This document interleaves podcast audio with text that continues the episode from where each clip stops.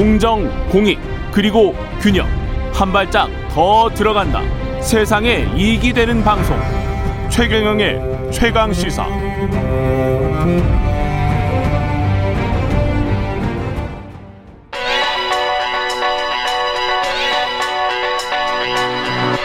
최강시사 김한의 눈. 네, 김한의 눈 시작합니다. 한겨레 김한 기자 나와 있습니다. 안녕하세요. 안녕하십니까. 네. 차별금지법, 이게 아직도 네. 처리 안 됐었습니까? 네, 뭐 제가 기자를 시작할 때도 예. 이 법이 처음 발의가 돼, 금요일에 발의가 됐었는데 예. 아직까지 뭐 조금 진전했다고 해야 될까요? 거의 뭐 같은 상태입니다. 예. 현재 국회에 이제 네 개 법안이 계류 중인데요. 장애, 정의당 장혜원 의원이 이천이십 년 유월에 발의한 차별금지법이 있고요.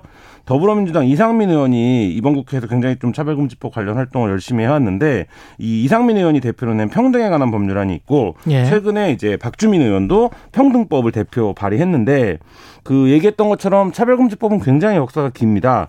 이천칠 년도, 그러니까 노무현 정부 당시에 처음 발의가 됐는데요. 예. 당시 이제 국가인권위원회가 입법 권고를 했었죠.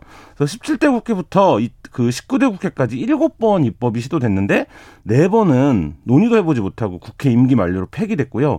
나머지로 그 두 번은 반대에 밀려서 입법 철회, 한 번은 입법 포기. 결국 어, 국회 차원에서는 논의가 무성했지만 한 번도 제대로 논의되어 본 적은 없는 뭐 그런 상태입니다. 왜 이렇게 차별 금지하자라고 하는 건 뭐 당연한 거 아니에요? 네, 그래서 일반 국민 인식 조사를 보면 이천칠 년 예. 발의 당시에는 반대도 좀 높았는데 이천이십 년 국가인권위 조사에 따르면 전체 국민의 팔십팔 점 오 퍼센트가 찬성합니다. 그러니까 한국 사회 차별 대응을 위해 예. 차별을 금지하는 법률 제정이 필요하다라는 의견이 있는데 음. 어, 문제는 조직적으로 반대하는 힘이 강렬한 거예요. 예. 이게 뭐냐면, 많이들 보셨을 텐데 보수 기독교 세력들이 특히 이제 반대를 합니다. 그리고 정치인들은 거기 표가 있다고 생각하기 때문에 늘 이제 기독교 인사들을 만나면 아, 차별금지법은 시기상조입니다, 이렇게 이제 얘기를 하는 패턴들이 반, 반복이 되고 있는 상황입니다. 저도 기독교인데 네. 그렇지는 않은데. 기독교도 지금 예. 이제 만, 기, 단일한 예. 의견이 아니라 굉장히 갈리고 있어요. 그렇죠. 그래서 이제 기독교 내에서도 이게 무슨 교리랑 무슨 상관이냐 예. 이렇게 주장하시는 이제 교인들도 많은데 음. 여전히 좀 이제 이 부분들에서 강, 이렇게 강한 반대 의사를 갖고 있는 분들이 있고 음. 그분들이 특히 문제를 삼는 게 성적 지향, 정체성, 정체성에 대한 부분이에요. 예. 그러니까 이제 서, 시내 가사 보면 뭐 차별금지법 도입되면 동성애 천국된다, 뭐 이런 이제 현수막 같은 것들 보신 적 있을 텐데 예. 이제 그런 논리로 그 지금 계속 이제 반대 목소리가 나오고 있습니다. 성경에 그런 구절이 나오기는 하는데 네. 관련해서 프란시스코 교황이 기자들에게 이미 한 말이 있어요. 그렇죠. 예. 예수님이 동성애자가 기독교 신자라면, 그래서 천국으로 왔다면 예수님이 그 사람을 너는 동성애자니까 천국 오지 마 했겠느냐. 네. 생각을 해봐라. 맞습니다. 그 이런, 단 한마디로 네. 이 이야기 했는데 그게 아주 정확한 거죠. 그렇죠. 예수님이 예. 가르친 거는 사랑인데 네.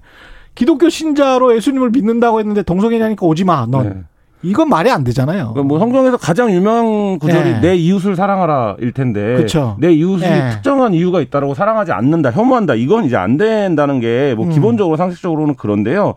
이, 이 부분에 대한 논의가 뭐 말하자면 굉장히 길게 진행이 되어 와서 굉장히 이제 법안을 발의하시는 분들도 조심스러워해요. 음. 근데 이제 그래서 결국에는 지금 이제 나와 있는 차별 어, 금지법들은 한 스물한 가지에서 스물세 가지 정도의 차별 사유를 규정을 하고, 이 부분에 대한 차별을 적용은 고용, 교육, 뭐 행정 서비스, 뭐 이런 네 가지 공공 영역에만 적용하는 예. 이런 형태로 지금 입법들이 되어 있기 때문에 사실 이제 우리가 어, 오해 차원에서 어, 차별금지법에 대한 반대 논리가 성적 지향이나 이런 부분들 때문이다라고 음. 얘기를 하지만 사실 이제 그 부분은 아주 어, 이 법안에서는 뭐 작은 부분이다, 어, 이렇게 이제 말씀드릴 그렇죠. 수 있습니다.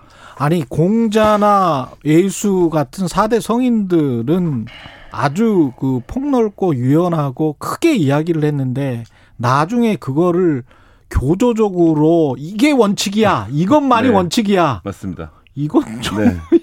나중에 그 해석하는 사람들이 마치 본인들의 해석권만 유일한 것처럼 그렇게 이야기하는 건 좀 네, 아닌 것 같습니다. 이천칠 년에서 네. 지금 이제 이천이십이 년인데요. 네. 이, 사, 이 세월 동안 우리 사회의 변해 같은 변해간 무엇이 변했나, 음. 우리가 어디까지 와 있나를 생각해 보면 이천칠 년에 발의됐던 법, 이천칠 년에 문제의식을 갖고 발의했던 법을 이 그렇게 십수년 동안 통과시키지 못하고 제자리에 있다라는 거는 어, 어떤 한 사회가 정체되어 있다 특정 부분에서 이렇게밖에 좀 얘기할 수 없는 그런 상태입니다.